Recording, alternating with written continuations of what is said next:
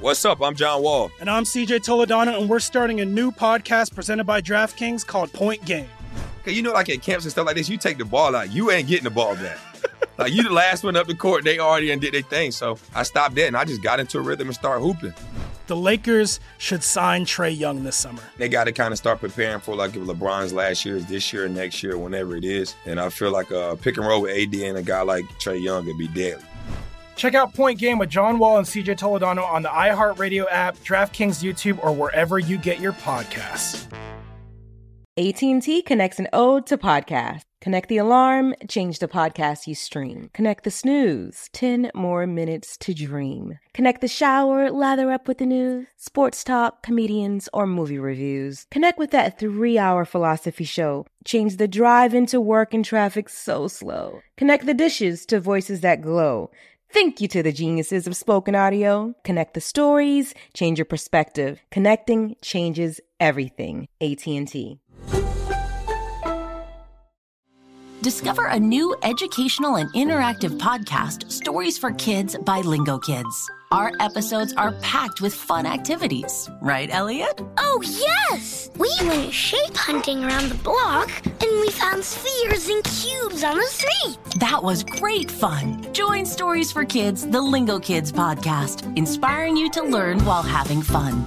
Listen to Stories for Kids on the iHeartRadio app, Apple Podcasts, or wherever you get your podcasts. Welcome to season nine of Next Question with me, Katie Couric. I've got some big news to share with you in our season premiere featuring the one and only Kris Jenner. Oh my gosh, congratulations. That is very, very exciting. And that's just the beginning. We'll also be joined by podcast host Jay Shetty, Hillary Clinton, Renee Fleming, Liz Cheney, and many more. So come on in, take a break from the incessant negativity for a weekly dose of fascinating conversations some of them, I promise, will actually put you in a good mood. Listen to Next Question with me, Katie Couric, on the iHeartRadio app, Apple Podcasts, or wherever you get your podcasts.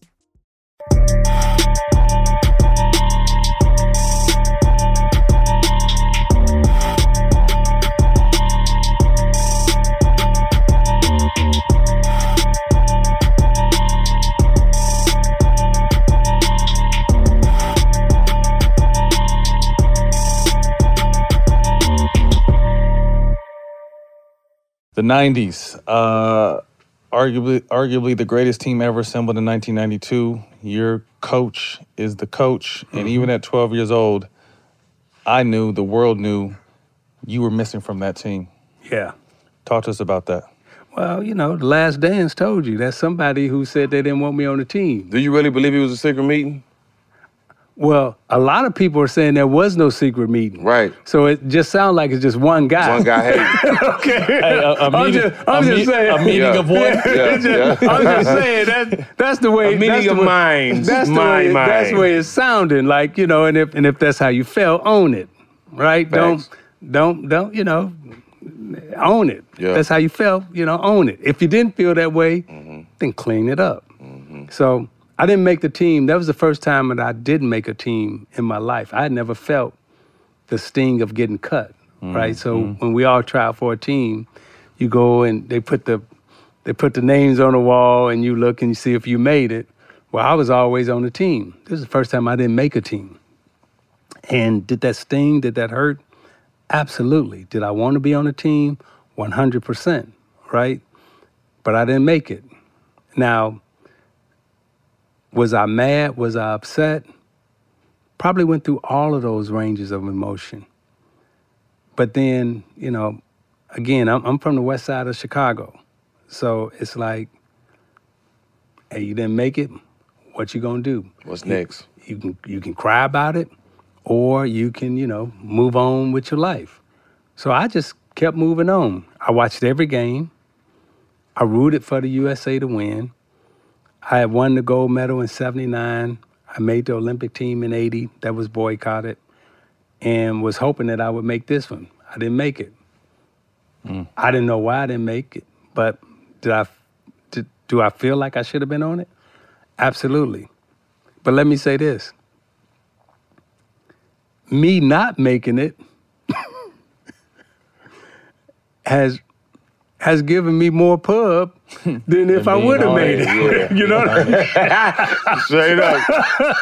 On the good You know side. I mean? On the flip side. So, so it, it- there's always some some good and some bad with yeah, it, you know. yeah, so yeah. I, I like the fact that you know the people acknowledge, even though if the institutions didn't acknowledge, Yeah, we know. the people acknowledge that I should have been on the team, and you know, so I'm good with that. Mm, mm, mm. Uh, Jordan rules. You win two titles. Mike is starting to catch, uh, you know, get some steam with his team. Explain to the Jordan. Explain what the Jordan rules are, and So let where me- it came from, or, or what that is. John Salley told us his version of yeah, the. yeah, yeah, yeah, and it and it and it's pretty simple. Now we we have rules for everybody. Okay. We were we were a disciplined team. Mm-hmm. We had rules, and we followed rules. we followed orders. This is what we a ten point plan. This is what we did. This is how we act. This is how we walk. This is what we do. So we have rules for Magic. We have rules for Kareem. We have rules for Bird. Just like y'all go into a mm-hmm. locker room, there are rules for everybody, right? So Jordan rules. Jordan was a reluctant passer. He didn't like to pass. No question. And he was the first volume shooter. So he wasn't like a like now you see kids that got great handles and all. He didn't have great handles. Mm-hmm. Couldn't go left, mm-hmm. right? And if he went left more than two, three times, he had to pick it up. So the rules were very simple.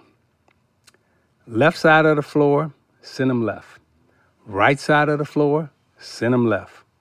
In the middle, send him left. Now, when he's going left, we wanted the trap to be visible, right?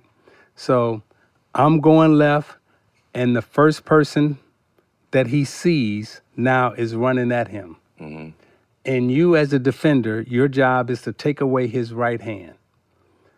Because now, as a passer, we want that ball going in the air. Mm-hmm. And if that ball goes in the air, we're quick enough to rotate and get back and match up. So as that defender leaves to come trap off the baseline or from the top, second defender, your job is to rotate to cover. Now we want that pass going in the air across court. Jordan didn't want to pass, so what would he do? Turn it over. He would shoot. it I shoot it, yeah. And guess what he would do? He would miss. Mm-hmm. Okay?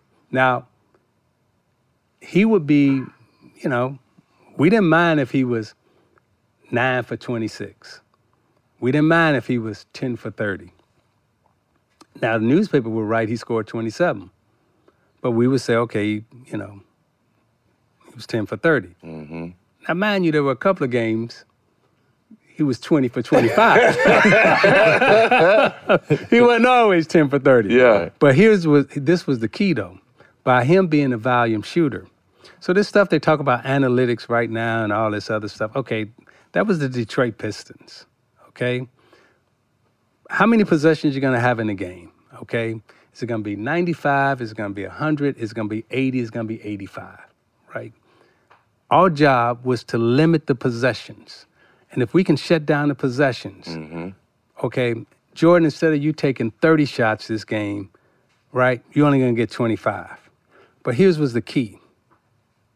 Scottie, who normally gets 12 to 13 shots, because he's a reluctant passer, this game, Scottie, you're only gonna get seven shots.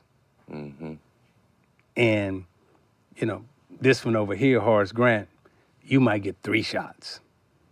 And by the way, those shots that you're taking and that you're getting, they're gonna be at the end of the shot clock. Mm-hmm. It's gonna be somebody running at you. Hot potato. And and and now, right? Your field goal percentage, mm-hmm. right?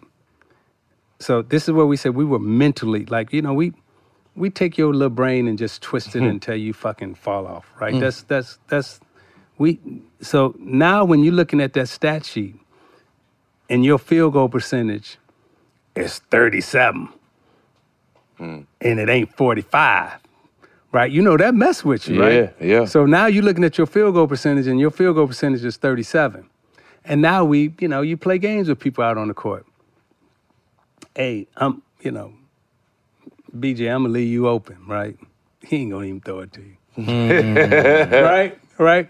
You go down there and double, he shoot, right? And then you come back and say, "Damn, I See? ain't, I, ain't, I ain't gotta guard you. So those type of mental games you play with the team. And and if I can break trust in one person, You got him. we don't beat you. So those were the Jordan rules. Now, Jordan goes to the basket. Let's say he beats all the double teams, right? Now he gets to the basket. The NBA at that time wanted to market the dunk, right?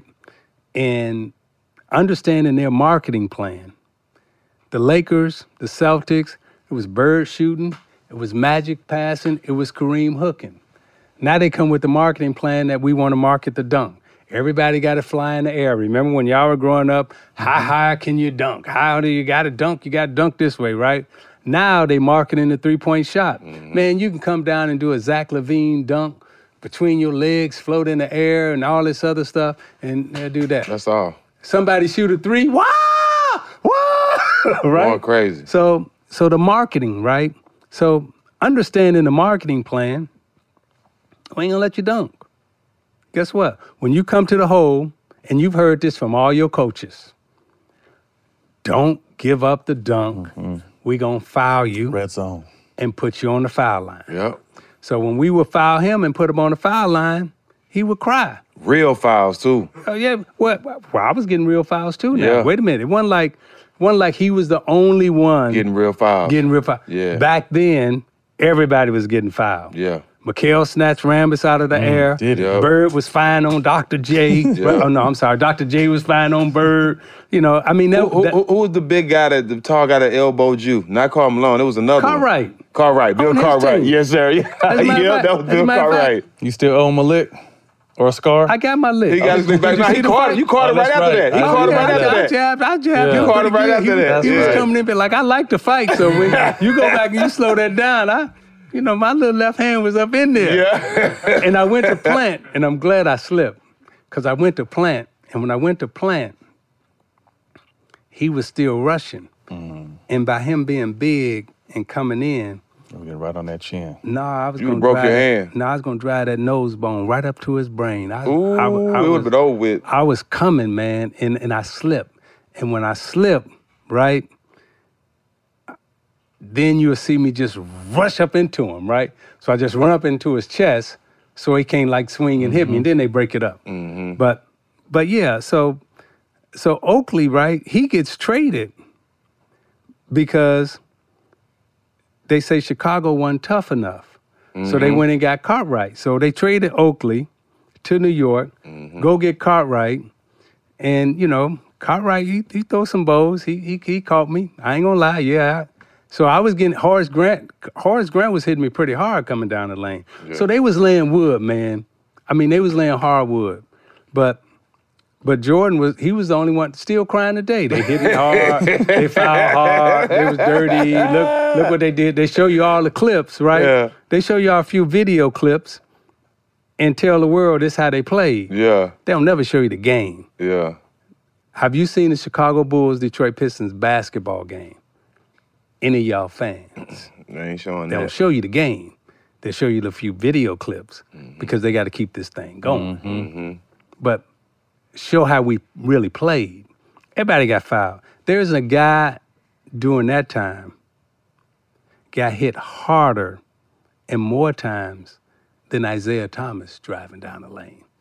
I got the scars for it, but I ain't never cried. Mm-hmm. I just got up, went Kept to the going. foul line. They- But you know, he went to the league office. You know, they wrote newspaper articles about it. You sitting here talking about Mm-hmm. the Jordan rules. Hey man, we had Kareem rules, we had Magic rules. Y'all played. There was Tim Duncan rules, Mm-hmm. Kobe Kobe rules, Bryant yeah. rules. Hey, man, everybody got rules, rules. So yeah. don't don't make it sound like AI rule, don't get crossed. yeah, don't make it sound like get it was. Yeah, Don't get crossed. yeah, don't make it sound like it was something really special for Right, him. No, right. no, that, that we had a defensive philosophy for everybody we played against, Mm-hmm. and his was okay. Send him to the foul line, make him make free throws. Send him left. He was 85 from the line. We had a better chance of him missing a free throw, which he didn't miss that many. But that dunk, that's a for sure too. Yeah. Yeah. So And momentum. uh, again, so you know, possessions, you know, shot clock, That wear all him that. down though. You keep trying to go up and dunk Yeah. fourth quarter. You tired. Them shots short. Tell me about it. Yep. And, and by the way, guess what? We set real screens. Yeah, yeah. We set screens on offense, Indeed. right? Both sides. Mm-hmm. Yeah, we, we so you know, mm-hmm. everybody getting picked, Mm-hmm. but then there's some people who get picked harder, right? Mm-hmm. So if you if your head ain't on a swivel down there, Get part of knocked the off. game. that's part of the game. Yeah. Knock Now- your block off. So that so don't don't again don't make it like something that it really was. But, but you know, as basketball players, we understand that because if you've been Yeah. in the playoffs, you you have you you do game plans and different strategies for each team, and each you have rules for star players. So, But I also like you him know, being able to explain it because this is the narrative that has been out for 30, 40 years. You know what I mean? For you to be able to break it down, like it wasn't just, it was rules for this, this, and that, but they just chose to focus on. That's why y'all got the best show going, all that smoke. You got two two former players that now I can have in-depth, real basketball mm-hmm. conversations. Mm-hmm. I ain't talking to two guys that ain't never played in the mm-hmm. NBA. I ain't talking to guys that ain't never won championships, that ain't never played. I'm talking to the real guys now, right? There ain't a whole lot of real guys you can have this Deep, level of level, conversation right. with, right? So it always has to get dumbed down, you know, this and that. Then they take few sentences or whatever, they chop it up and they go to this is the Detroit Pistons. Yeah, but like I said, it's definitely refreshing to hear hear from your mouth because we know that. We know it's rules for every different player, especially the star players. And if you don't have no rules, they're gonna give your ass 50 points. Then you're gonna look like you don't even belong out there. Thank you. better have some goddamn rules. Thank you. Uh, early 90s, you're coming off three straight finals appearance. You tear your Achilles, an injury. Back then, there was a career ender. Now they're coming back off them. Um, thoughts when that happens? So here was the career ending that that I don't talk about and didn't talk about, right? So Your wrist. yeah. Mm-hmm. See, this is as far as I can bend my wrist. And that's your shooting hand, too. my shooting hand. Mm. Now, the Dr. Kirk Watson, it's called the Kirk Watson wrist surgery. He invented the surgery. And when he did this surgery on my wrist in 91, this is the year we lost. I, I think I missed like 50 some games that year. He said to me, You never play basketball again. And I was like, No, well, I'm, I'm a play. Go, no, this is this is career ending specifically for a small guard. Now, for big men who play around the basket, if you was six seven post up guy, you know it worked. But you being a small guy, having to shoot from the perimeter, and you can go back and look. After we won in '90, and after this wrist surgery, right? You can look at my stats from '91 to '94. I wasn't the same player mm. because I couldn't shoot. Now, why did I have to hang on? That contract, right? You know, you you got three more years left on the contract. Gotta hang on, get that bread. You gotta get the money now. You I can't retire. So you stay and you do the best you can, but you, you're not the same anymore. When right? did you realize you weren't, like, as soon as you came back, you knew? I was like, oh, shit. I couldn't bend my wrist. I couldn't. I couldn't. Mm. shoot. So, 1990, I think I still hold the the the three point shooting record in the NBA Finals, the highest percentage. I think I shot 62, 63 from the three point line. You got a researcher here? Right there, he doing it right He now. already on it. You ain't gotta tell him. T- 1990, we playing the Portland Trailblazers. We beat them 4 1. What was my three point field goal percentage? Damn. Damn. What you was what you was shooting in? Ocean? Shit. It felt like I was kind of good. That's an understatement. Damn. So that that still is the highest Percentage. Yeah. percentage, right? 69. So great. now I come back 91. And how many How did you hurt your wrist? I shot too much. Oh, really? It was just- say, doctor say, hey man, wear and tear, huh? yeah. He said you only get so many bends in the wrist. That's crazy. And I I was, man, I I I practiced. All I was doing was shooting, and and I had got so good from that three point line, and then my my penetration game was on. So again, like when you talk about the Pistons, we we changed the way the game's played, In that same series, what did Bill Laimbeer shoot from the three point line? 37, 36. 36, right? In today's That's game, center. in today's game, that's the standard. That's the average Yep. shooting percentage. right? Mhm. So, you know, that was all center. And that's how we played, right? Bill Laimbeer was heavily criticized because he wasn't a post up center. And he was standing outside shooting three pointers. And we was playing pick and roll. But, you know, when did I know it was over? After that surgery. So I had to, the first part of the surgery, I had to walk around like this for for six weeks And that little sling. The little, in that little sling, and, I, and they, they didn't want no blood running up in it, right? Mm-hmm. And then they let me come down like this, right? And then when they took the cast and everything off, man, my wrist was that big. Mm-hmm. smelling funky. The cast was stinking. Ooh, I remember Yeah. them days. Yeah, yeah. And so now we, I'm playing left-handed in the playoffs because I can't shoot. Is it painful or you just can't bend it? Ah, painful. You know how when you mm. come out of the cast, ain't no Yeah. muscles, ain't, Ain't ain't nothing nothing, around it, Yeah. right? And then they slapping. I mean, they hitting Slapping it shit out of hard. I mean, Come on, man, it's a target. Man, Scottie Pippen hit my arm one time in the Eastern Conference Finals. Man, I swear to God, tears came to my eyes. I mean, This and- mother. I, I, I, I didn't do all that because you can't let them know, right? Yeah, yeah. But man, I, I swear to God, I started crying. And if I wasn't sweating, right, You would have seen it. people people would have seen it. I was crying real tears, but I was able to just play it off like, man, that dude hit my arm so hard, man. And speaking of Scottie, I, I do want to clean some up and give Scottie his respect because as a defender, right, he don't get enough credit. And when we talk about probably the greatest and the best defender that's ever played in the NBA, Chicago had two of them, Rodman and Scottie Pippen. But but Scottie Scottie was different. Hmm. You know, as as a defender, at his best, I may have to say that he and Rodman one and two hmm. best defenders probably ever to play the game. Mm-hmm. And so I do want to give him his respect and his props because and then as a facilitator, you know, I mean Scottie Scottie, you know, he was he was the real deal. He was a great. Yeah. Yes, It was indeed. great. Um, there's been recent debates about the physicality in today's game.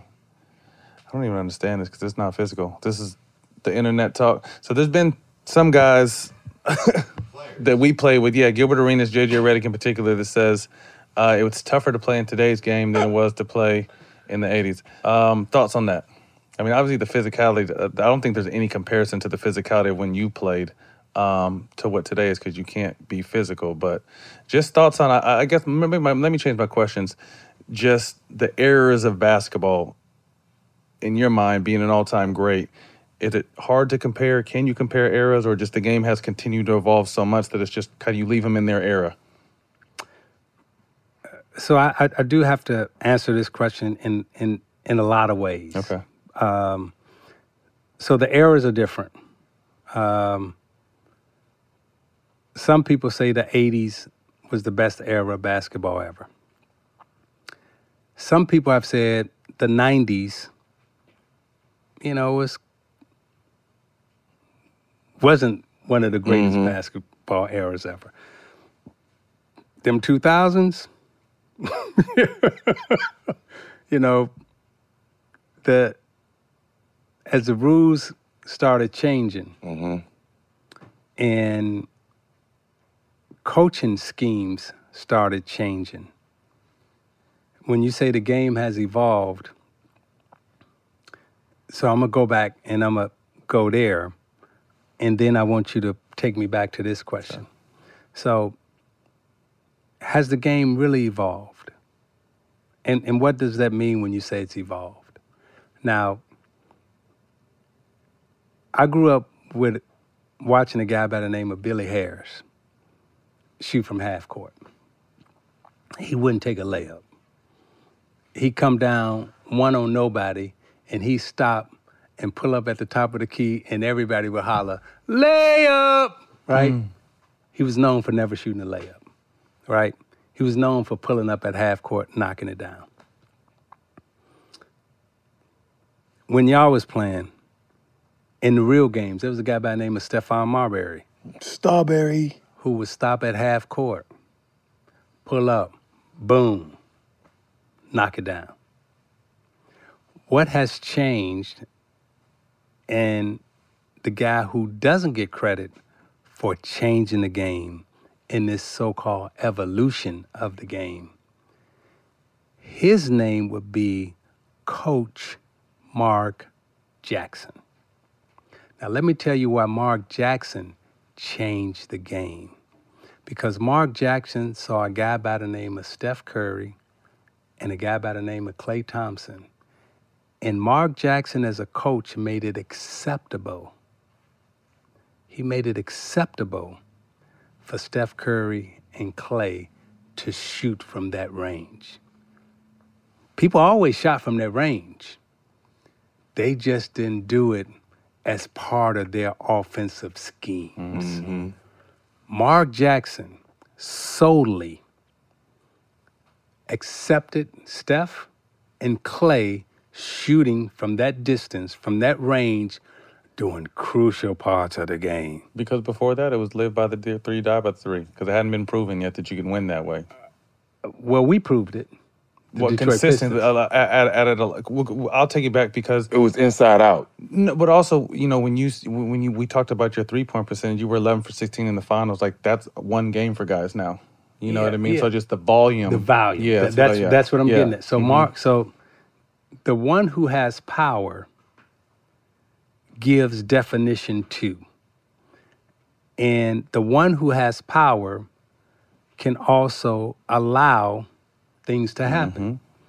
Mm-hmm. We came up, and when we were playing, our coaches, that wasn't acceptable to shoot and from that distance or play that way. Not at all. It, it just wasn't acceptable.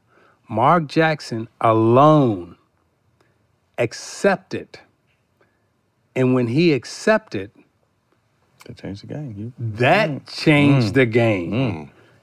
Steph Curry, Klay Thompson would not be Steph Curry, Klay Thompson getting credit for evolution if there wasn't a teacher and a master They believed in it. saying, you can do that. Mm. And I never forget watching Golden State play OKC. And Klay Thompson pulled up, dude, in the pressure situation. The pressure situation from the hash mark. Bam. Yeah. Now, Mark Jackson wasn't coaching in, but the thought, Oh yeah, it was too late. the, it was the gone by then. acceptability, Mhm. right? That that's we watching Kevin Durant in Cleveland come down and LeBron James waiting for him. And Kevin Durant stopped three feet from behind. Boom. Eyeball sandwiches. And they asked LeBron James, what was the difference between last year and this year? He said, KD. Yeah. For real. You Kevin know, but Durant. but Mark but Mark Jackson, in my opinion, when you say the evolution of the game and the three point shot, hmm. his name should be yeah. He's the one who mm-hmm. changed the game. Mm-hmm. He's the one who made it acceptable from a coaching standpoint hmm. to not allow you I to shoot thought about from that. there, Yeah, me neither at all. but allow you to miss from Yeah, there. It wasn't the shooting, like you said. It was the misses. It was You the misses. Keep, no, you can't keep missing that. Can't shot keep now. missing. Now we we see guys. I saw Steph come back his first game after being injured one time, and he went three for sixteen in Portland from the three point line. It's acceptable now. 16 of them boys. It's acceptable now, Yeah. right? You know, you can you can go one for ten and say I'm gonna get hot. Mark Mark Jackson changed the game. And that's not even discrediting Klay and Steph's talent. But No. like you said, to understand what you're saying, it's just someone that will allow it and accept it and understand it. And no, you you definitely not wrong. I know you were uh, a, obviously a, a a team guy and, and and and you guys ran your system and you thought, but with the freedom of today's game, because of Mark, what do you feel like if you were just an individual out there in today's game? What do you feel like you can average with your ability to do People can't stay in front of you. You can shoot the ball at a high clip. If if I dominated then, I would dominate now. Now, yeah. I, I mean, I because the rules now favor me. Mm-hmm. Yeah. They they favor the small guy. They they favor me now. Freedom of movement, So space. no, ain't nobody in the lane. No hand checking either. Yeah, the, you know, the hand checking it, it bothered me some, but I was fast, right? So, and then I, I knew a little judo. So you put your hand there, I, I hit the, mm-hmm. you know, I knew I knew how to, I knew how to move it and get by. But the nobody in the lane. See, every time I drove down the lane, Big fellas there's six you. people in the lane. You know, there's me and my defender, and then there's you know Two bigs. two bigs. Center power then- forward. Mm-hmm. So you you got to be tricky around the basket. Now you driving down the lane, It's naked. ain't nobody there. Wide so you open. you you get to stretch out, lay Mm-hmm. up. If you if you saw me coming down, I had to I had to ball up, and then I had to come out.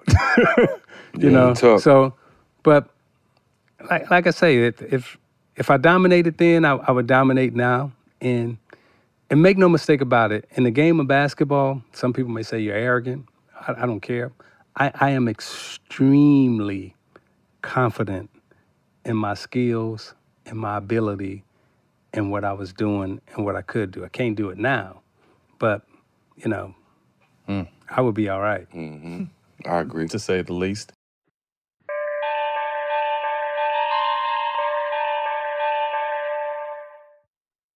AT&T connects an ode to podcasts. Connect the alarm.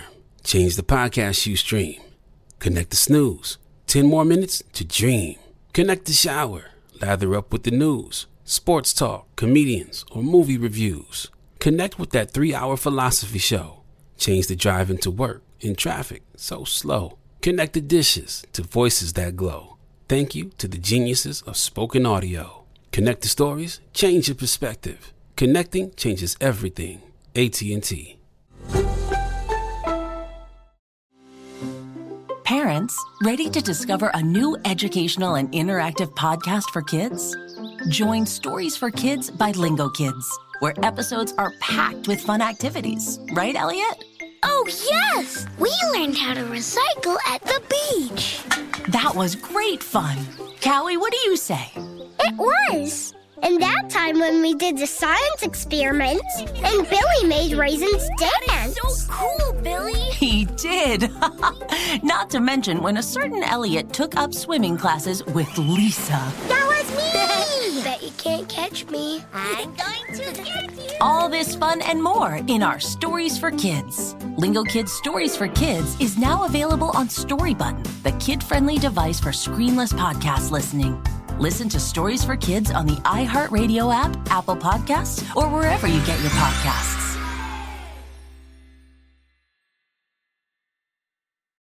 Welcome to season nine of Next Question with me, Katie Couric. It is 2024, and we're going to get through this together, folks. My campaign promise to all of you here on Next Question is going to be a good time the whole time, we hope. I have some big news to share with you in our season premiere featuring Kris Jenner, who's got some words of wisdom for me on being a good grandmother, or in her case, a good lovey. You know, you start thinking of what you want your grandmother name to be. Like, are they going to call me grandma like I called my grandmother? So I got to choose my name, which is now Lovey. I'll also be joined by Hillary Clinton, Renee Fleming, Liz Cheney, to name a few. So come on in and take a break from the incessant negativity for a weekly dose of fascinating conversations. Some of them, I promise, will actually put you in a good mood. I loved it. Your energy and joy. I'm squeezing every minute I can for you out of this season of Next Question. Last question, I promise. You have to go, I have to go. but it's been so fun, and I can't wait for you to hear it. Listen to Next Question with me, Katie Couric, on the iHeartRadio app, Apple Podcasts, or wherever you get your podcasts. Three players you feel like that'll be the face of the NBA in the next 10 years. I don't know if they'll be from America. Ah, I, I'm just saying. facts. That's crazy. I mean, That's Gian- crazy. Gian- that- that's, that's true though. Giannis, Luka, you know, Joker. I mean, when you look at the last Embiid. Five, You got M- the young boy w- Embiid- Wembanyama yeah. coming. I mean, when you look at the How do you last, say his name? the last four, five MV, MVPs, European. they all been international Mm-hmm. players. Now that's, you know, That's the conversation to have. yeah, yeah. No, that, that's Yeah, just you real know, talk. Can't keep right? winning MVP and can't get to the finals or at least the conference finals or something. You can't. You gotta win. Yeah, it got to be a shut it down. At the, like you can win it back to back. Okay, cool. I understand that, but one of them back to back years, you got to at least get to your conference finals, bro. You can't get there. You're not MVP. But they I'm got sorry. it one time, didn't they? Didn't they go to the Western Finals once? Yeah, they went in the once. bubble, right? Bubble. Man, that bubble shit don't count. Well, this this where the numbers, this where the analytics. bubble shit don't count. This is where the analytics, like you know, the the those. Remember, I said those who are in power, they give definition to, so they get to define, and they get to make the rules, and they get to say what's acceptable. So now, winning is totally discounted. Yes. That you know, it's like anybody can win. And and I'm here to say, no, that ain't true. Right. Those of us who have won will let you know, like It ain't easy. that- that- no, it ain't easy. And that that guy who's the 12th man, that dude count. Mm. Right. And and why does he count? Because there is a such thing called chemistry that makes a whole team work, Mm-hmm. that makes it all together. And that guy who part of it is a big part of it. Practice, his his other things, personality, yeah. his character, his showing up, mm-hmm. things that you don't measure, right? Those things are what we say. Those are the things that we value. Mm-hmm. Remember when we was growing up, it was like, dude, you could average 20 points and 10 rebounds, but if your character is nasty, you ain't on the team. Yeah, I ain't picking you. You ain't on the team. You just ain't on the team. Now you can have his 20 and 10, have a bad attitude, and they'd be mm-hmm. like, well, you know, he does get 20 points, he got Right. 10 rebounds. But they never speak to your personality, your character, who you mm-hmm. are, your upstanding, none of that, right? So since winning doesn't matter, now we're just talking about numbers. Mm. And if we're only talking about numbers, analytics makes you selfish because you are only thinking about your The numbers, numbers, and you get paid on your numbers. And if I'm getting paid on my numbers and all I got to do is get numbers, and because that's all general public understands, Mm-hmm. because we we have to we have to present the game in a way that the average fan will understand it so we can get more fans. So if I dumb it down and break it down so it's only about numbers, then it's a game for everybody. Mm. It's not an exclusive club anymore. Anybody can do it. You got mm-hmm. kids not thinking like they can play like Steph Curry Right. and shoot like Steph Curry. Because right now all you gotta do is be able to dribble, make a layup, make a free throw, and shoot a jump shot. You don't have to understand no schemes. So when you look at a guy like, you know, the Joker, no disrespect, you know, I I like him, but but I was I was saying the other year, like Devin Booker, his team had the best record. Yeah. And he was averaging 26, 27 points. Mm-hmm. And he ain't the MVP. Right. right. There used to be a time when Winning the best record, winning Yep. matters. You average 26, you average 27. All right, you know, we, we got to give you that. Yeah. But you can't be the MVP of the league one year and your team is in fifth place. A- yeah. Yeah. That it it's never worked that way. And you can't be the best player in the league for sure when your team not even in the playoffs. Yeah, want know. A lot of people don't want to hear that. No, no, those are those are fa- well. That's how that's how we look at it. Yeah. Right. It's like now. Unfortunately, we don't have the loudest voice. You know, the, we're not the majority. The Mm. majority has the loudest voice because there's more of them. Right. But that doesn't mean that they're right. Absolutely. No, not, not at all. Not at all. Not at all. Uh, meme culture. You have a meme uh, that came out. I met the criteria to be selected, but I wasn't. Thoughts on just where? Can you imagine having social media back when you guys played? We'd have killed it. he said we would have killed What's, it. what, what's, what's your meme, Zeke? I, you know, I met the criteria, but I wasn't selected. Okay, yeah, yeah, yeah. Okay. And yeah. I- but I kind of Yeah. like that meme. Yeah, right? Yeah, Ain't okay, no okay, bullshit yeah. there. Now, speaking Yeah. of that meme, right? Yeah. You see me dressed in a three-piece suit. Yeah. There's the other thing I got to say about Mike. Now, his producer and, and Mike, they called me. Hey, we need you in the video. Can't tell my story without you. You're so important. Now, I'm thinking we all cool. Can't tell my story without you, you know, blah, blah, blah, blah. So I dress up. I'm sitting in a three-piece suit. I bring one of my, my partners, Kevin Cottrell. You know, he was sitting in the, in the interview. We actually did it at NBA TV. I sat there for two hours. Said a lot of good stuff, Mm-hmm. right? Last Dance come out, and that's it. Now I'm I'm dressed to the nine. I didn't come here in a sweatsuit today Yeah, for you. yeah. I'm, I'm giving you respect. Yeah. I'm gonna show up, you know, the right way Mm-hmm. because I got respect for you. I showed up the right way for that dude, and I sat there and I did the interview. And that's what you do to me. Now I like the meme. on the real, I, li- I like the meme. Mm-hmm. I, I ain't gonna front on it, but I, I like it. I'm just glad I was dressed nice. Did, hey, tell me if I'm going too far. Did you get a check? No. Oh hell no! No, Hell yeah. wait, wait a minute. I didn't ask for a check. No, I'm, I know you didn't ask for it. You know what I'm saying? But like, you know, damn. But the but the way I was brought up, right? Again, we talk about that west side of Chicago. That you know, we. I came up in the era where.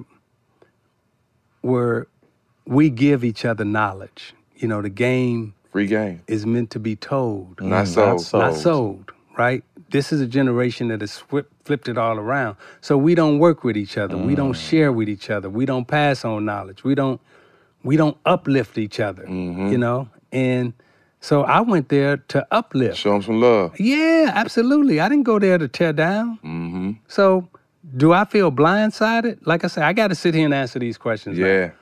Now, now, if he real, he should come on your show. He should sit in this seat, Mm-hmm.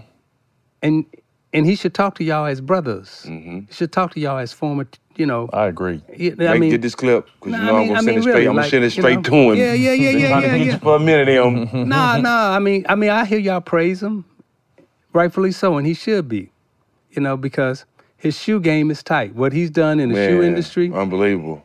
and we and and and we happy for that, Right. Right. But there's some other stuff, Mm-hmm. you know. Hey, come on, man. Like, you know, be real. Keep Talk going. about Yep. Talk At about it. At all times. 2000, elected to the Hall of Fame. Uh, when you think about your body of work, starting in high school, through college, through the league, uh, what what re- what stands out to you the most? Just a winner, a proven winner. Everybody can't say they won on every level they played on. And started an NBA franchise in a in a in a foreign country, the Toronto Raptors. Mm. So when I look at the Raptors and what I did there has stood the test of time. And, you know, that 2000 going into the Hall of Fame. So I retired in 94 in April. In May, I was part owner, Damn, president of the fast? basketball operation. Mm. I was the first player to ever walk off the floor You go straight into and go straight into ownership, Ownership. in run basketball operations. And by the way, all we had was a blank sheet of paper. There was no uniforms. So there there you no go again. You did that before though. You did that in Detroit. You built Yeah, it up. So same thing. So when you Mhm. see when you see the Raptor run out there with that flag, and he plant his flag and he wave his flag, you can go back and you'll see the bad boys run out with their flag, wave it. We plant our flag, Mm, right? In our colors, what we stood for, right? Is all around there. You know, that dance pack, that dance team started all of that, right? So standing up there in the Hall of Fame in 2000, I owned a league called the CBA. Mm-hmm. And the first man to ever own a league and turned it into a single entity, which the NBA then started the WNBA and copied a lot of our formulas, what we were doing. CBA had got to a point where we're so good David Stern said, I like that. I want that. So they started the G League. And now everything that the G Zeke, League I didn't know you in- had something to do with the CBA, Zeke. That's I owned cool. it. I own, I owned the whole league. I didn't know that. I played in that shit for about two weeks. Yeah, I, I own, no, no, no. I- Cross Bobcat. Yeah, I, the I worst own, place on earth. I own the whole league. I bought every team. Say word. I bought I bought every team, mm. and I was the I was the first individual, the first individual to ever own an entire league. Now the way they, the way it's been written, oh you you you bankrupted the CBA. Nah, time out. The NBA, David Stern, and those owners bankrupted the mm-hmm. CBA and started the G mm-hmm. League on purpose. Well, it was competition, mm-hmm. you know, and and I get it. That that's business. You know, they were they had more money, and I didn't have the money to compete with what they were getting ready to do. I thought, wrongfully so, I thought that being a former player, that they would say, support you. Let's bring you under yeah, the umbrella. let, let's uplift you. Same thing Cube thought. But it's business. Mm-hmm. They looking at it as business. Like, mm-hmm. nah, nah, nah, nah, nah, nah. It's good enough. You competition. We want that or either get out. Mm-hmm. Now, the other thing that, you know, less those are lessons learned. Those are those are hard business lessons. So when you talk about the first game that was ever broadcast live over the internet, that came out of the CBA. Isiah Thomas did that. CBA Hoops. There was a CBA Hoops before NBA.com. Mm-hmm. Okay, mm-hmm. so that that's just real talk, mm-hmm. and that those. Now, were they were they better at business, and did they have more money? Absolutely. When you look at the G League, you know, a good portion of that is my business plan. That's the blueprint. now the CBA was blueprint. the blueprint for sure. That's the blueprint. Mm. Same mm-hmm. thing. Yep. Just with more money. Now, the other thing that you can go back and look into history when you talk about the CBA, they said I couldn't own the league and coach in the NBA at the same time. So they said it was a conflict of interest. The only time that there was a special vote in the NBA by the owners that ruled that Isiah Thomas could not own the league or a team because it was a conflict of interest. The owners voted, so I had to sell or give up the CBA to coach the Indiana Pacers. Hmm. Hmm, interesting. So, s- did you have a hand in putting the team in La Crosse, Wisconsin? Because I've still traumatized from that city. The, my first day, I have to go to practice, or go unpack, and the team decides to go bowling. Soon as I get ready to roll mid strike, two dudes coming in, lay the whole place down to rob everybody, dog. I'm like, I want to make play basketball, but I don't know if the risk is worth the reward. So, uh, stupid. my brother and I had family in Racine, Wisconsin. Oh. And I had a lot of eh, a lot of people from Who from Chicago. where- a lot of people from Chicago. Come on, Butler moved- from Racine. Yeah, exactly. A lot of And Racine was on Untouchables. Yeah. Street. Yeah. A lot of people from Chicago left and had to go to Wisconsin. They went to two places Wisconsin, Minnesota. Wisconsin, Minnesota. And so, actually, the owners in La Crosse, they were good people. So, the, the CBA owners, um, when I bought the CBA from them, all of them were good people. They were good operators. I left them all in the business, and the the NBA became, you know, they wanted a, a league for themselves. I did not Uh, know that though, man. Yeah. Is this urban legend? Is there any truth to this that you wanted to draft Kevin Garnett Mm-hmm. in in in in Toronto? Yep. Put him in the middle and put four guards around him.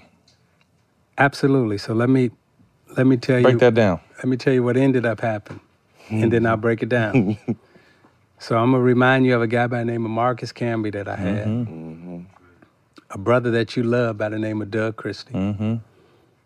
one that I drafted by the name of Tracy McGrady, a little point guard that was Rookie of the Year by the name of Damon Stoudamire, and then number 15 Vince Carter. That's me. Them was the guys. okay. Now, the idea that I had, and Jim Kelly right now, who's with the Dallas Mavericks, um, and and Bob Zuffelato, uh, whose son Scott Zuffelato runs the Hall of Fame.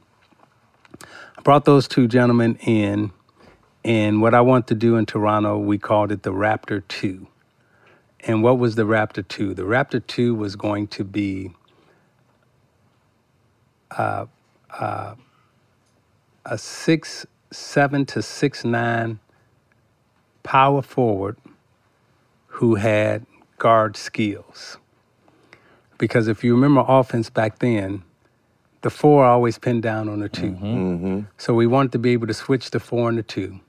But we wanted on the offensive end that guard, that four, who would have been McGrady or Carter, whatever, they would have guard skills. Gotta break it down. Take And advantage. now they can break it down. They can Mhm. shoot the three. They can get to the basket. Guys like Oakley couldn't guard them on the perimeter. Had Damon Stoudamire who could play high screen and roll with Marcus Camby, who could, you know, pass, shoot to the. Now, when I saw Kevin Garnett, first time I saw him was in South Carolina at a playground. He didn't even know I was there. He was playing outside, and they had this little playground tournament. So I snuck down there, and I'm watching this dude. Yeah, yeah, yeah, yeah, yeah. Between the legs, behind the back, pulling up, shooting, you know, passing, diamond. And I'm like, that's my Raptor too. Mm. That that's who I want. That's who. So Kevin Garnett don't. I'm, I'm gonna say this. Kevin Garnett also somehow ends up in Chicago, and his coach is a guy by the name of Anthony Longstreet, who I played with. Inside job, I can hear it. I can hear the inside job. and he ends up at Farragut on the west side, and you know. Aren't you from the west side? Yeah, Wait a yeah, second. yeah, yeah, yeah, what yeah, a yeah. coincidence. You know, his mom and everybody, they they they end up, you know, in Mhm. Chicago. Someone had to roll that red carpet out for him. And so now, you know, we watching Garnett do his thing. And, and by that time, you know, they you can draft high school players. The rules had changed. So I'm trying to figure out how can I get the players. So I had a meeting with guys that I when I got the job, I had meetings with Tex Schramm, Elgin Brayler, Jerry West, and um, Buddy Ryan. The football coach? Football coaches. Why'd I go to football? Right? Because football drafts six rounds. And Dallas was known for thinking outside the box. You may not remember a guy by the name of Bob Hayes. But Bob Hayes ran track. It was a long time ago. Y'all weren't even born. But they was known for, you know, drafting, you know, guys outside of their sport. So I wanted to know how and why they thought that way. Had a talk with him. Then I studied what the 49ers were doing. Because what football does that basketball don't. Them guys in football, the amount of information that they're able to consume on a weekly basis is mind blowing. Mm-hmm. I mean, when you look at the information that they're able to absorb and then come out, I mean, they they get volumes and volumes of books that they have to know tendencies, Mhm. break down everything else. So when I looked at the coaching staffs, right? At that time, there was no such thing as an offensive coordinator, defensive coordinator. We brought that in in Toronto. Copied it from football. And why did we do that? Because again, football went to specialization long before the NBA went to specialization. Special teams. Special teams, and then they have, you know, quarterback coach. Yep. They have a lineman's Back coach. coach, they have yeah. a running back coach. I mean, their specialization, their breakdown, Mm-hmm. and their information, their their quality control, and all that. So I put all that together. Now I bring that to Toronto, and I see Kevin Garnett, and I'm like, he the one. He got it all. He got he got the understanding. He's smart. You know, he's got the personality. He's got the motor. He's got the engine. He's got he's got everything that you're looking for. So I I, I have this terminology that I call ICE. Is Hashem here? What's ICE? Intensity, uh, intensity, concentration, and energy. That that's ice. That's what we and that's what you look for. That's what separates the great player from the good player. You can have skill and all that, but can you put intensity, concentration, and energy on top of that skill? And if you can do that, mm, we got Dangerous. Something. Ooh, got something. That was Kevin Garnett. Yeah. And so now we're going through the draft. And I, you know, a while back I told you Kevin McHale and I are really good friends. So if you remember, you know, around Garnett's draft, there's a lot of bad talk around him. He's not this. He's that. You know, he's he's a great player, but can you really trust him? You know, character. You know, You- all those but things. You've been from Chicago, so you didn't you weren't worried about none of that. Yeah, well, you know, I was kind of Helping helping, helping that, Yeah. that narrative. Yeah. right. Because I want them to follow us. Yeah. Right? So, so I get a call from McHale, right? He goes, I, I need you to be honest with me. Like, "Oh, fuck." He goes, tell me about this kid Garnett. I can't get a read on him. I said, Kevin, I'm not going to lie to you. I said, if you don't draft him, I'm going to draft him. Right? He goes, you really would take him? I say, absolutely. And I say, he would be great with you.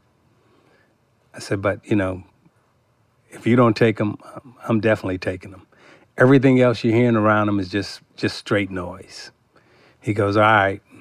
So he ends up taking Kevin. Now, why did I draft Damon Stoudamire? Who did Damon Stoudamire play for? Arizona. Who was his head Lute coach? Olson. That's what I, that's what I was supposed to Mhm. go to Arizona. Did Rosborough recruit you? Jesse Evans. Jesse Evans. Oh, okay. All right. Jesse okay. Evans. Okay. All right. Okay. So Roswell's my guy though. Yeah, that, that's that- my guy. So so so I call Rosborough up. I'm like, tell me about Damon, right? Can't miss. Mm-hmm. Damon becomes the rookie of the year. So that's how that's how Garnett, Mm. you know, got started. Mm, interesting. All right, quick hitters. First thing to come to mind. Let us know what you think. Top five point guards of all time. This is gonna be a good one. Well, I, I got to go size in terms of category because when you look at, you know, Magic and Oscar Robertson, right? They're That's a different level. they're How they're, big was Oscar? Six six, six five. he, he was six five, but but dude, like I mean, strong. Uh-huh. You know, average triple double, all of that, and um, so you know, I, I put them in a, in a different category. Okay. So we- we're gonna say they're the best. Okay. And why are they the best? Because their size and their weight gives them an advantage over all of us six one dudes, right? Now, when you get to small people my size, I'm one, two, three, four, and five. One, two, three, four, five. nah, that's just right. You know, it's like, and and why do I say that? Name me one guy my size who's done what I've done. Mm. Stat boy, you got anything? For, for for for me, I can't see nobody, and the reason why I, I separate you from a lot of point guards the same reason I separate Kobe from a lot of people. Just that toughness, just being relentless, and being a winner. I I look at winning different. You know what I'm saying? I appreciate winning more than anything. You know what I'm saying? So I I respect that. So that's why I separate you because you had the toughness and the winning. Everybody don't have that. Can you humor us real quick and give us you plus four more, just so, we kind of see what on- your thinking is? on, on the real, right? So, so I'm gonna go. If if you listing Steph Curry as a point guard, yeah, we are. We are. Okay, then Steph. we are right. If- eh, Then then mm-hmm. Steph, Mhm. because no one's done what he's done. Mm-hmm. Right. from a championship winning standpoint. Now we've done it differently, right? Mm-hmm. But people all size, right? You know, it's it's one and 2 mm-hmm. Okay. right? And and if I was picking, right, depending on what day, he may be one. you never know, huh? Yeah, because you know that. Hey man, it's intimidating when the mm, guy step across half court and he can just let it mm. go. You And and, you standing down in the layup line doing your layups, Yeah. and this dude shooting half court. That's intimidating. So it's a psychological effect that he mm-hmm. brings to the game. Absolutely. And then he's got the he's got the intellect. He's got the he's got the smartness. He's got mm-hmm. the toughness. He's got the he's got the character. He's got the pedigree. He's got the leadership. pedigree. He's got he's got all of that, right? There's there there there's no flaws there. So, you know, what what I what I banked on, right, is again, I'm I'm gonna outthink you. I'm gonna out concentrate you. I'm gonna you, you're going to make a mistake mm-hmm. against me that allows me to beat you, right? So Steph and I are very similar in that way. We do it differently, right? Um, and then we win. Like championships matter, okay?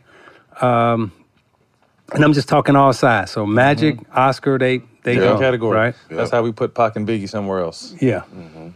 Uh, what now is that? He's Top in 10. The, he's in the category. He, Yeah, he's in there. Just saying. So speaking of Nas, oh, is he still answering this? Yeah, hold on, let him finish. He got Okay. three more All right, guys to he got give three us. more. So then, and then I, I got to go Stockton, Chris Paul. Um, this is gonna be a tough one, but I, I got I got to throw J Kidd in there. You know, What? people. how how can you not? Well, well, people gonna say Nash won two MVPs and all that, Mm-hmm. but but but Jason Kidd, you know, He was a motherfucker. Boy. yeah, yeah, yeah, Mm. yeah, J Kidd. Yeah, see, I, be, I hate when people say that Nash won two. He did, man, but Shaq and Kobe, man. man, Kobe should have won that. Yeah. But the rules, the the rules again. That's that, regular season award. But the rules changed. That's when the rules started changing, where small people can start playing. So I, I was in actually I was actually in the room with Mark Cuban the day he made that trade, or didn't re-sign Nash. We sitting in Dallas, and it's Cube and I. We're in the room, and he's debating if if he should keep Nash, and and the rules hadn't changed yet. And you know, he had all his material, and he was saying, you know, Nash is slowing, slowing down a little bit. Uh, Duff was on the line. Duffy wanted, you know, a little bit more money. Cuban was like, I'm, I'm, I'm not sure, you know. And then he, he made the decision. He wasn't gonna, he wasn't gonna re-sign Nash, and Nash went on to win, you know, MVP. But then he ended up being Jason Kidd and winning the championship. Mm-hmm. So, do you want the MVP or do you want to win the championship? He wanted the MVP. So, you know, Cube made the decision. Smart. They they end up, you know, winning the mm-hmm. championship. But that's when the rules changed and the rules started favoring the smaller people, guards and everything else. Mm-hmm.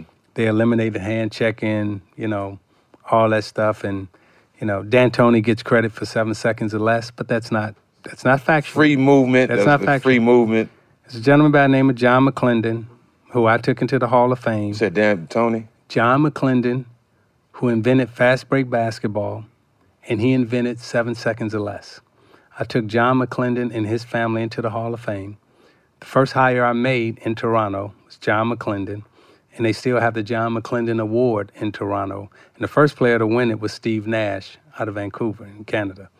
But John McClendon invented seven seconds or less basketball. Now they give credit to D'Antoni. D'Antoni ain't created shit. Yeah, Mike. But- the- Dan uh, Phone. It, it, Jack, John- don't, Jack but- don't like D'Antoni. yeah, he ain't so- won shit. He No, always but get that- a job. No, but that come from John McClendon. Yeah, Dan Phony. you know. So let let's let's be factual and get a credit where credit mm-hmm. goes. Mark Jackson changed the game. Yep. John McClendon invented fast break basketball seven seconds. I just or less. never thought about it the way you John broke it down, but it McClendon. makes complete sense about the Mark Jackson thing. Yep.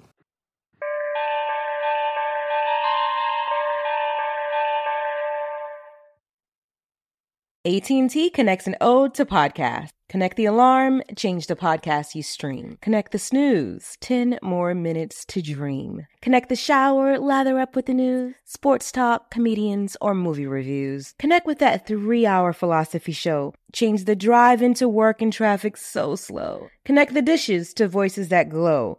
Thank you to the geniuses of spoken audio. Connect the stories, change your perspective. Connecting changes everything. AT&T. Parents, ready to discover a new educational and interactive podcast for kids? Join Stories for Kids by Lingokids, where episodes are packed with fun activities. Right, Elliot? Oh, yes! We learned how to recycle at the beach. That was great fun. Callie, what do you say? It was. And that time when we did the science experiments and Billy made raisins dance. So cool, Billy. He did. Not to mention when a certain Elliot took up swimming classes with Lisa. That was me! Bet you can't catch me. I'm going to get you. All this fun and more in our Stories for Kids. Lingokids Stories for Kids is now available on Story Button, the kid friendly device for screenless podcast listening.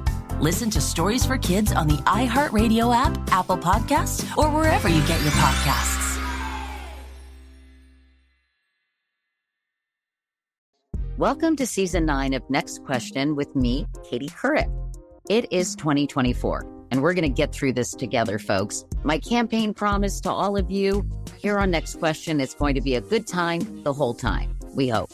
I have some big news to share with you in our season premiere featuring Kris Jenner, who's got some words of wisdom for me on being a good grandmother, or in her case, a good lovey. You know, you start thinking of what you want your grandmother name to be. Like, are they going to call me grandma like I called my grandmother? So I got to choose my name, which is now Lovey. I'll also be joined by Hillary Clinton, Renee Fleming, Liz Cheney, to name a few. So come on in and take a break from the incessant negativity for a weekly dose of fascinating conversations.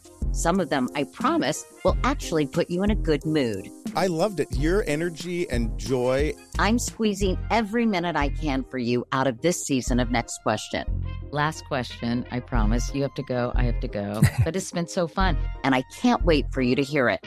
Listen to Next Question with me, Katie Couric, on the iHeartRadio app, Apple Podcasts, or wherever you get your podcasts. One album you listen to on repeat. Earth, Wind, and Fire.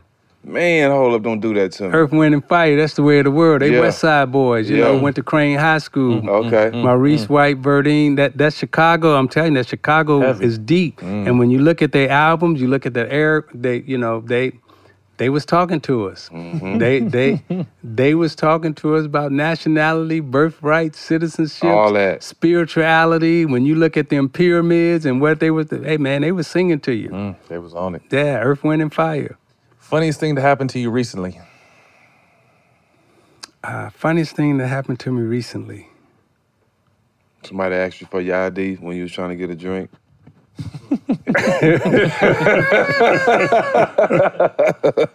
Funniest thing that happened to me recently.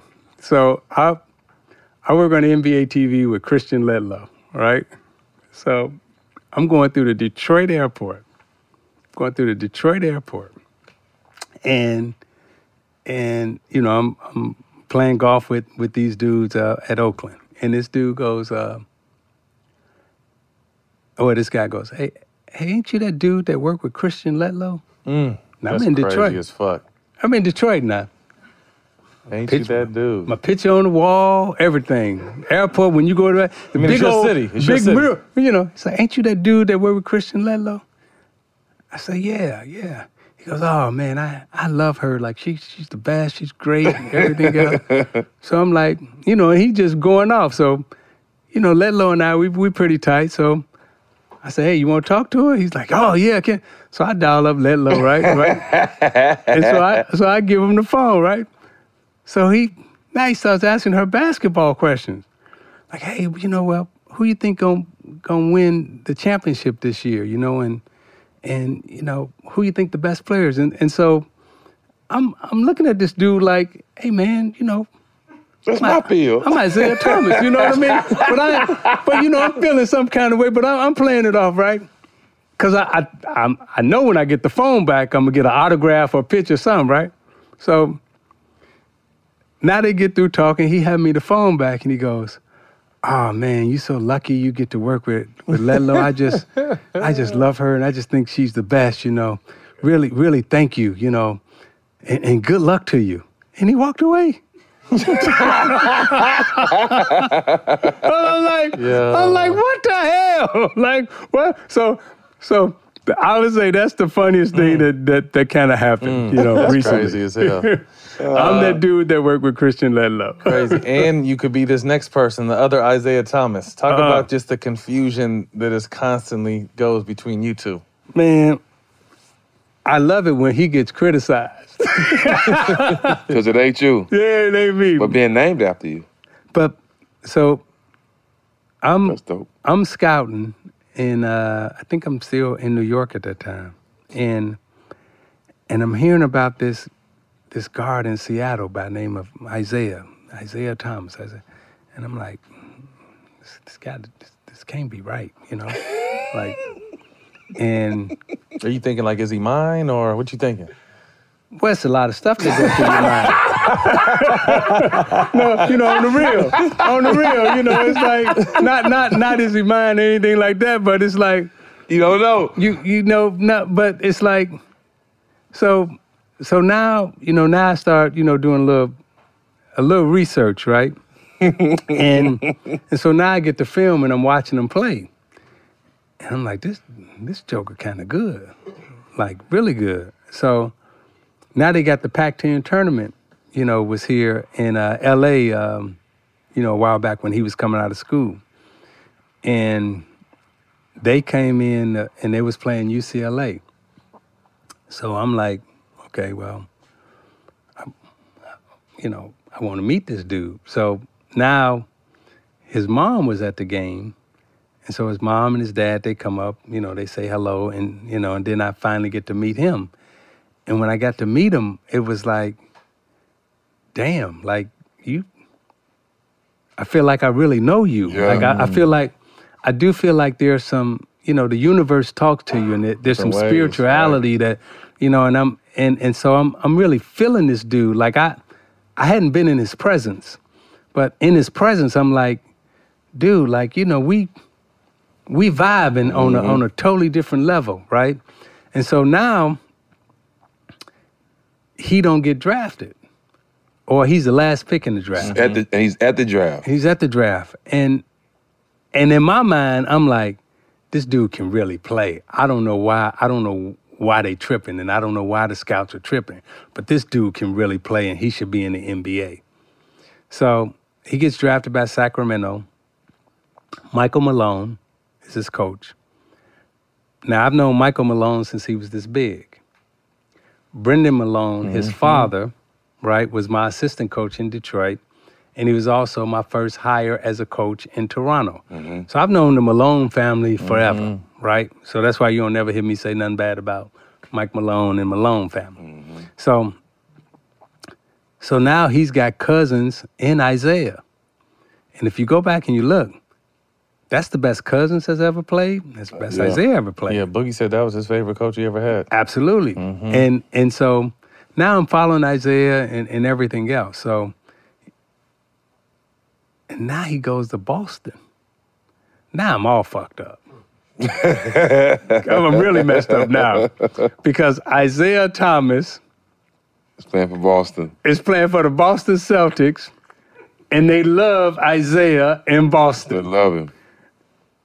And I'm like, this, this don't go together. This, this, don't- this don't work. How is this mm-hmm. working? And now he's breaking all kind of records in Boston. And I'm hearing Tommy Heinsohn talking about, oh, Isaiah, he's he's the best. He's he's the greatest. And oh, you gotta love that Isaiah Thomas. And I'm like, you know, what's that little girl who does the, the thing when she say make it make sense? Make it make sense. yeah. Like, oh, excuse me, I didn't mean to call you a little girl. I mean the woman. Oh, yeah. Forgive me, I'm old, so you know. But but anyway, it it, it just it just what are the odds? Mm-hmm. What are the odds that a young man is named after you? And we know how hard it is to make it to the NBA. Right. Then he gets to the NBA then plays for the Boston Celtics, and y'all got the same name. I mean that It's crazy. that that is that is some spooky kind of Mm. stuff that's going That on. weird universe stuff. So we we gonna make the Celtics love Isaiah. Work with me. uh, nice. Best Kobe story you can share with us. Best Kobe story that I can share with you. So I'm I'm in New York, and uh, Pelinka, who I I known since he was in college, and we used to our Detroit team used to go up and play against you know the Fab Five, you know Chris and all them, and Pelinka was was there. So now Pelinka's representing Kobe, and um, you know Rob called me and he said like you know Kobe really wants to talk to you. He wants to, you know, wants to, you know, understand how you think. You know, I told him a lot about, you know, Detroit, the bad boys, everything else, and he, he wants to have a conversation with you. Now, at that time, you know, Kobe is thinking about leaving L.A. too, and and he keeps saying it's not about the money. And in New York, all we had was a mid level to offer him. Now he didn't visit I don't know if he visited any other teams, but he flew to New York to meet us to talk about signing with the Knicks. Mm. And all we had to offer was the mid level. But he was really like, I, I got to get out of LA. And and I'm and I'm like, but Shaq there, right? And he was like, I I, I want to win it on my own mm. without Shaq. Go- go- that, that don't make no sense. He goes, if I win it with Shaq, then I don't think I'm gonna be able to rise the way I want to rise. And he say, so if if I'm if Shaq is gone, or if I win it someplace else, then I can get to that next level, or whatever level he was trying to get to. I was like, okay, I, I've never heard anybody like think like that. You know, that's it's kind of different. And and Rob was sitting there, and he goes, I, I told you this. He's, A he's little a little different. different. You know, Mhm. he. I say, so you want to shoulder that burden all by yourself? He goes, yeah. And and so now, you know, he starts talking to me about the Pistons and thinking and, and being and and at that time, I don't know if y'all remember, but Kobe wasn't well liked nope. by his teammates. Uh, and he wasn't a guy that, you know, hung out or anything like that, you know, very disciplined, very regimented work ethic and everything else. And he's like, you know, I I want people to like me, but at the same time, I don't want to change. And so I was like, don't change. I said, you're doing it the right way. I said, I'm not sure if you can win without Shaq, though. Mm. That dude looked me straight in the eye. and he goes, whether I'm with Shaq or not, he goes, I prefer to not be with him because I want to win it on my own. I said, good luck, young man. Mm-hmm. and and so that that's that's my Kobe story, mm. right? And that that left an impression on me in terms of someone having a a will and a determination. And when they lost to the Celtics in Boston, that game seven, I think it was, it was game six or seven. The first one the Celtics beat them. And if you remember, he was like six for thirty, or he had he had like a really bad game. And in my mind, I'm like, it's gonna, it's gonna be hard to get up that hill. And then the next year he comes back and he stamp it with a back to back, boom, boom, Without Shaq. without Shaq. Five. And with Gasol. And then he does this. Mm. Right?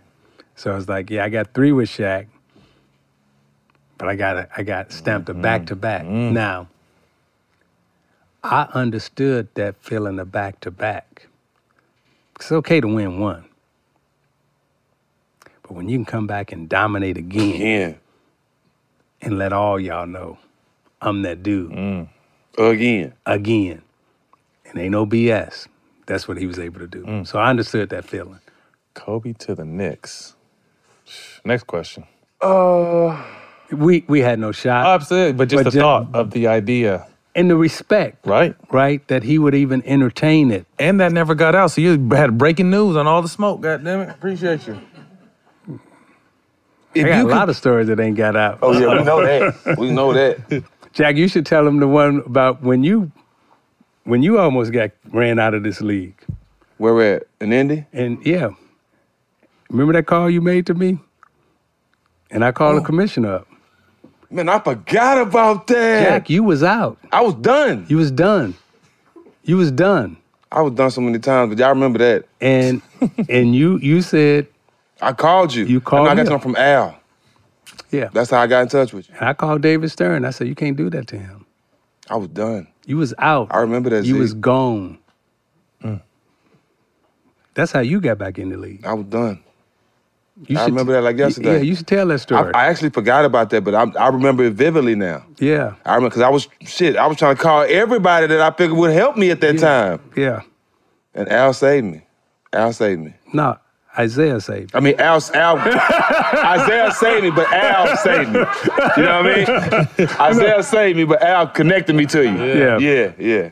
And and you got back out on the court. How many how many weeks after that? Three. Thank you. Three weeks. I was in the midst of sus- you were already suspended. He was gone. I was done. He I was at wasn't- home already. He wasn't suspended. Yeah. Done. The the wheels were greased and he was out. Mm. Huh? I don't. Uh, I think I called. Uh, Ghostbusters. nah, I ain't called Ghostbusters. I ain't called Ghostbusters. Donnie Wall. I remember Donnie Walsh, Zeke, and uh, Mike Brown. That's the only people that went to war for me. That I did I remember, vividly remember. But the only one that got to David Stern's ear. Yeah. I went to that man's office. Mm. Can't do that to him. Mm. That's dope. I can see him. That's not going to happen. I see me in it. I see me in it. Damn. I sure was gone too, man. I'm talking about nigga, I was gone. No, I seen it. I was done. If you could see one guest on our show, OG, who would it be? Michael Jordan. Put him in the seat. Okay, tell, but- oh. tell, tell him to come sit here Let and answer the question, question. Whoever the person is, you gotta help us get him on the show. no, no, no, no. That's the question. That's the question. That's how the question, sir. you know, you know, you know. That's how the question is, is programmed. No, you love his shoes. You love the jingles. Yeah, you y'all, know- yeah, you know, y'all, you know. Y'all, y'all, Get boxes. Yeah, I you know, do y'all- boxes. I'm still signed. You got y'all- his number? You know, y'all all. you Send know, him, send him you know, video. Somebody that you can help us get on the show that you would like to see on our show. Because I didn't hit him a million times, and that ain't going as planned. That's, that's how as quick as we wanted to. So here's real talk, right? We in this brotherhood, Shouldn't have to go through all them loopholes. our job and our responsibility is to come here and help you. Uplift us. Mm. Preach, teach. That is our responsibility. That classified as black in the United States of America. Taking it deep on you. Yeah. Our job Mhm. is to come and help each other. Now, that being said, he needs to sit here. Mm-hmm. Now, who else? Who else? Who else would I want you to? See, we got a co run. You just topped off a co run. We have Magic, Chuck, and then you. Yeah. I got it. How about this? Y'all deserve it. Thank, you. No, thank you. I mean a lot. Y'all deserve it. Thank Appreciate you very it. much. Means Yeah. a lot. Mm-mm. I got a request though. Who? Because it's different for me. Like I've been knowing about this guy when his teammates my whole life, and I've been in I've been in little tournaments where he seen me as a youngster. Joe Dumars. He's Joe been knowing me since I was a kid. Yeah, yeah, yeah. From yeah. playing in, uh, in the Lake Charles tournaments, Yeah. basketball tournaments. Yeah. Joe is a legend. Yes. I would love be. to get a chance to pick his brain and get to know him because I never had a conversation with him. Yeah. He, he's someone that you have in this chair, Mm-hmm. and he can be official. Seasoned. Yes.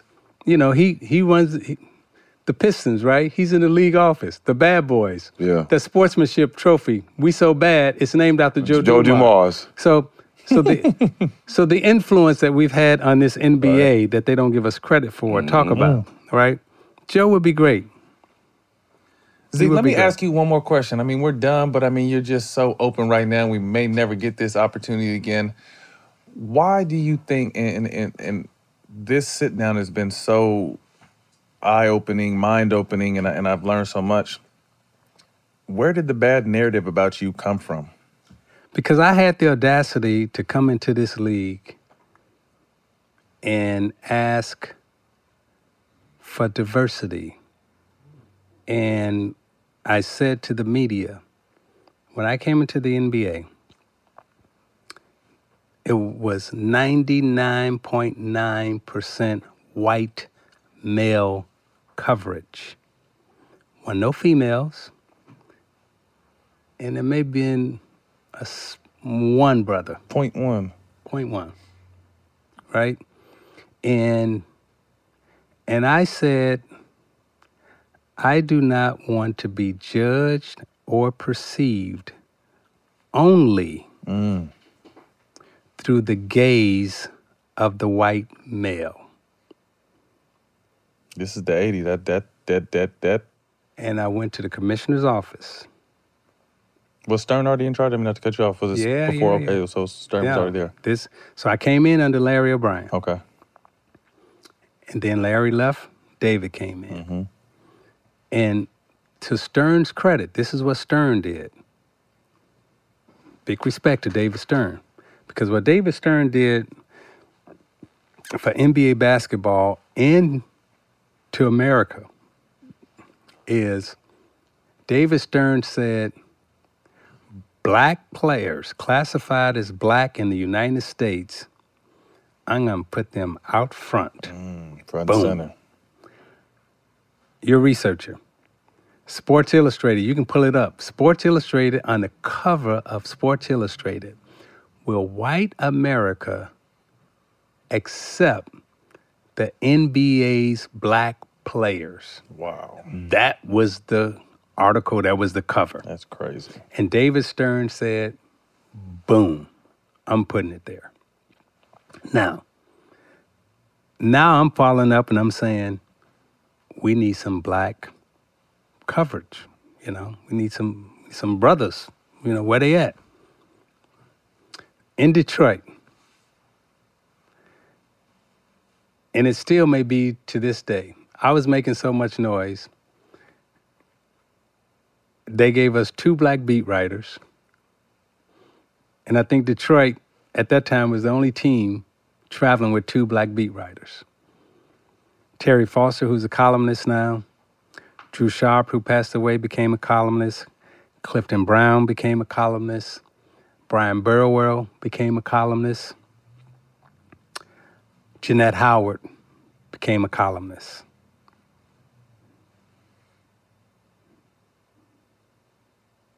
That was Detroit, traveling around the NBA. In Detroit today, I think they still have two black beat writers on the beat. Now, and I think Beard just got promoted to a columnist, or he may even be an editor. So, why do I get so much trouble? Because a lot of the white males at that time who were writing didn't like what I was saying. And they thought that I was coming after their jobs or what have you. And And back then, they painted all the pictures. they painted all the pictures. Mm-hmm. And not only did they paint the pictures, but after they, so you would get interviewed, they would write down what you say, and then they would take it to an editor. And 100% of the editors were white males. 100%. And then the editor would critique what you said, and then they would put it in the newspaper, and that's what you said. Mm. Don't look nothing like what came out of my mouth. right? Sometimes it was right, sometimes it was wrong, whatever. So, and then the second thing is, y'all former players, at that time, when I became vice president and president of the union, agents at that time were taking 20% off the top Damn, that's crazy as fuck. of player contracts.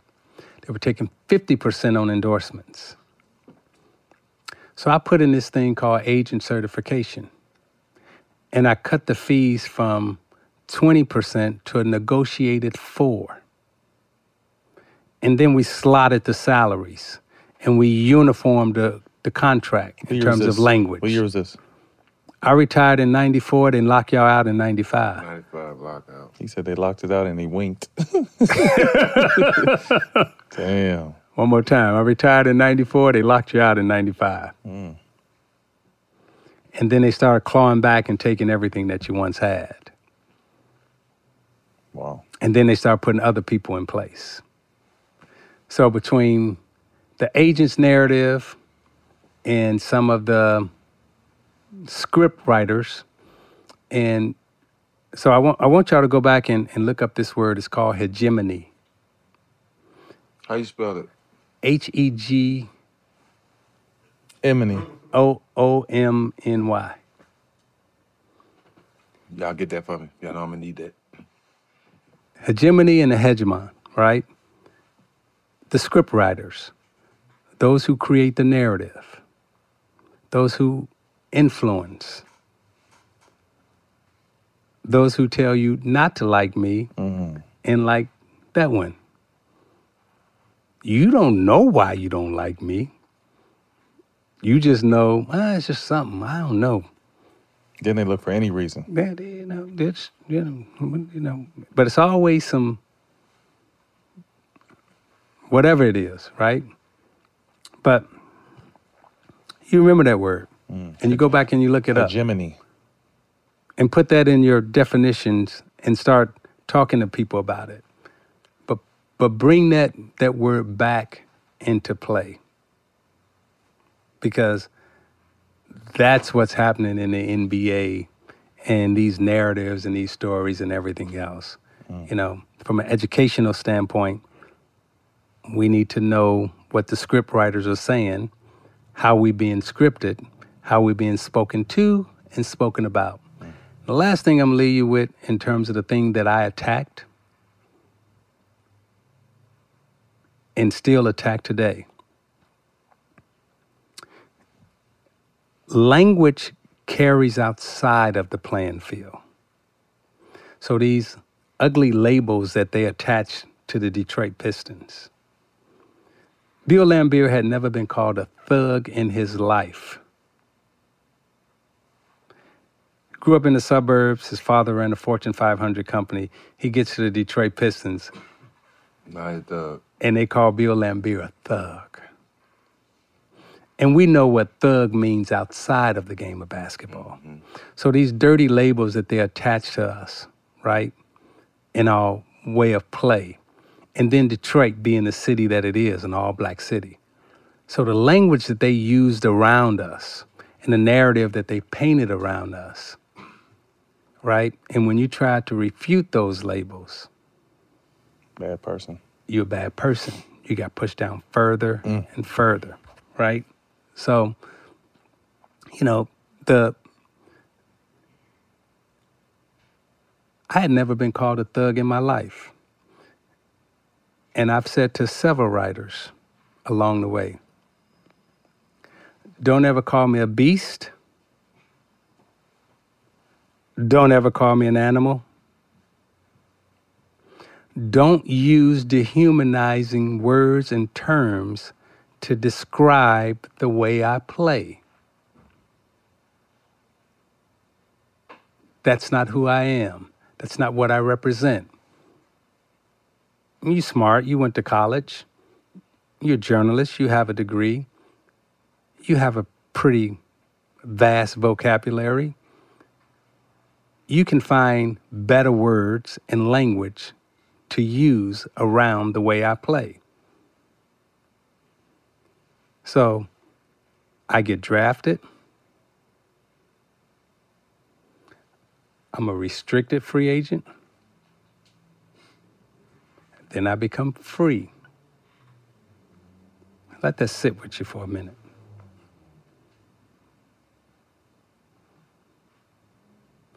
after I gained my freedom, hmm. now I can go anywhere. Mm-hmm. Okay? Mm-hmm. Now you can fantasize about owning me. You can trade me. You can bet on me. You can gamble on me. You can you can say words to me inside this place that no one would dare say outside of this place to me. So we're on a very slippery slope here. And the dehumanization of the NBA player needs to be uplifted. Now, I'm going to give Adam Silver a big hand because what he said the other day, which he's getting heavily criticized for in terms of load management, right? The first word that came out of Adam Silver's mouth was, These guys are what? Human. Mm-hmm. These are human beings. That's what he said. Oh, oh, oh, they these guys, these guys ain't human. They players. They no, no, no, no. That commissioner's right. He wants to treat them like human beings, and he actually used the word human being. And you have one player right now who just left Brooklyn, and he keeps saying, "Don't dehumanize me." Words carry weight. Words carry weight. And it's important how you define, read, talk about me. I don't accept it. I push back on a lot of, no, you can't speak to me that way. You can't talk to me that way. You can't say this to me. No, I'm not that oh well when you talk to Isiah man you know that uh, yeah you come correct. Yes. I'm i'm not accepting you calling me the n word. Mm-hmm. Y'all can say it from the- don't d- look. Mm-hmm. In the dictionary this what it says mm-hmm. right? Don't call me that. Now if you want to call your friend that you want to call somebody but don't call me that. Because when i was growing up if you call me that we fighting. I'm fighting you every day. No matter how much melanin you have in your skin or the lack of melanin you have in your skin. You call me that, it's on. Don't call me that on the internet. Don't call me that on social media. Never, ever, ever. Call your mama that. Don't call me that. Mm-hmm. Right? I'm not that. And how we speak to each other, how we treat each other, how we interact with each other. Real talk, taking it all the way back to the gangs. They weren't called gangs until they got labeled gangs. They were organizations in the community teaching us how to be upstanding citizens, live, act, treat each other.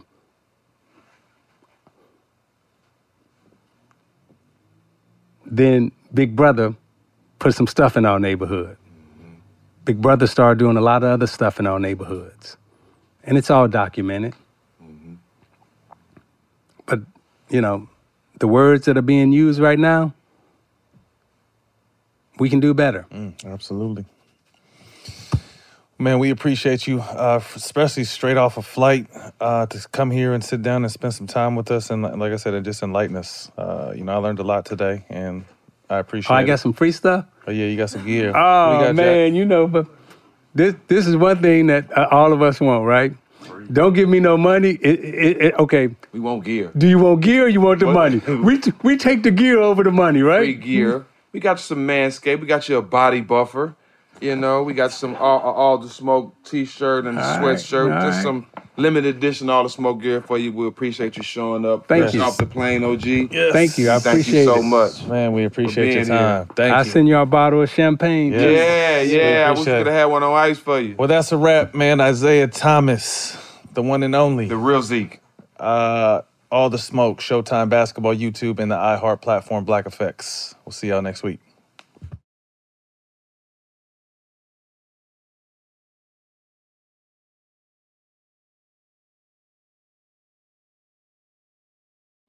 Discover a new educational and interactive podcast, Stories for Kids by Lingokids. Our episodes are packed with fun activities, right, Elliot? Oh, yes! We went shape hunting around the block and we found spheres and cubes on the street. That was great fun. Join Stories for Kids, the Lingokids podcast, inspiring you to learn while having fun.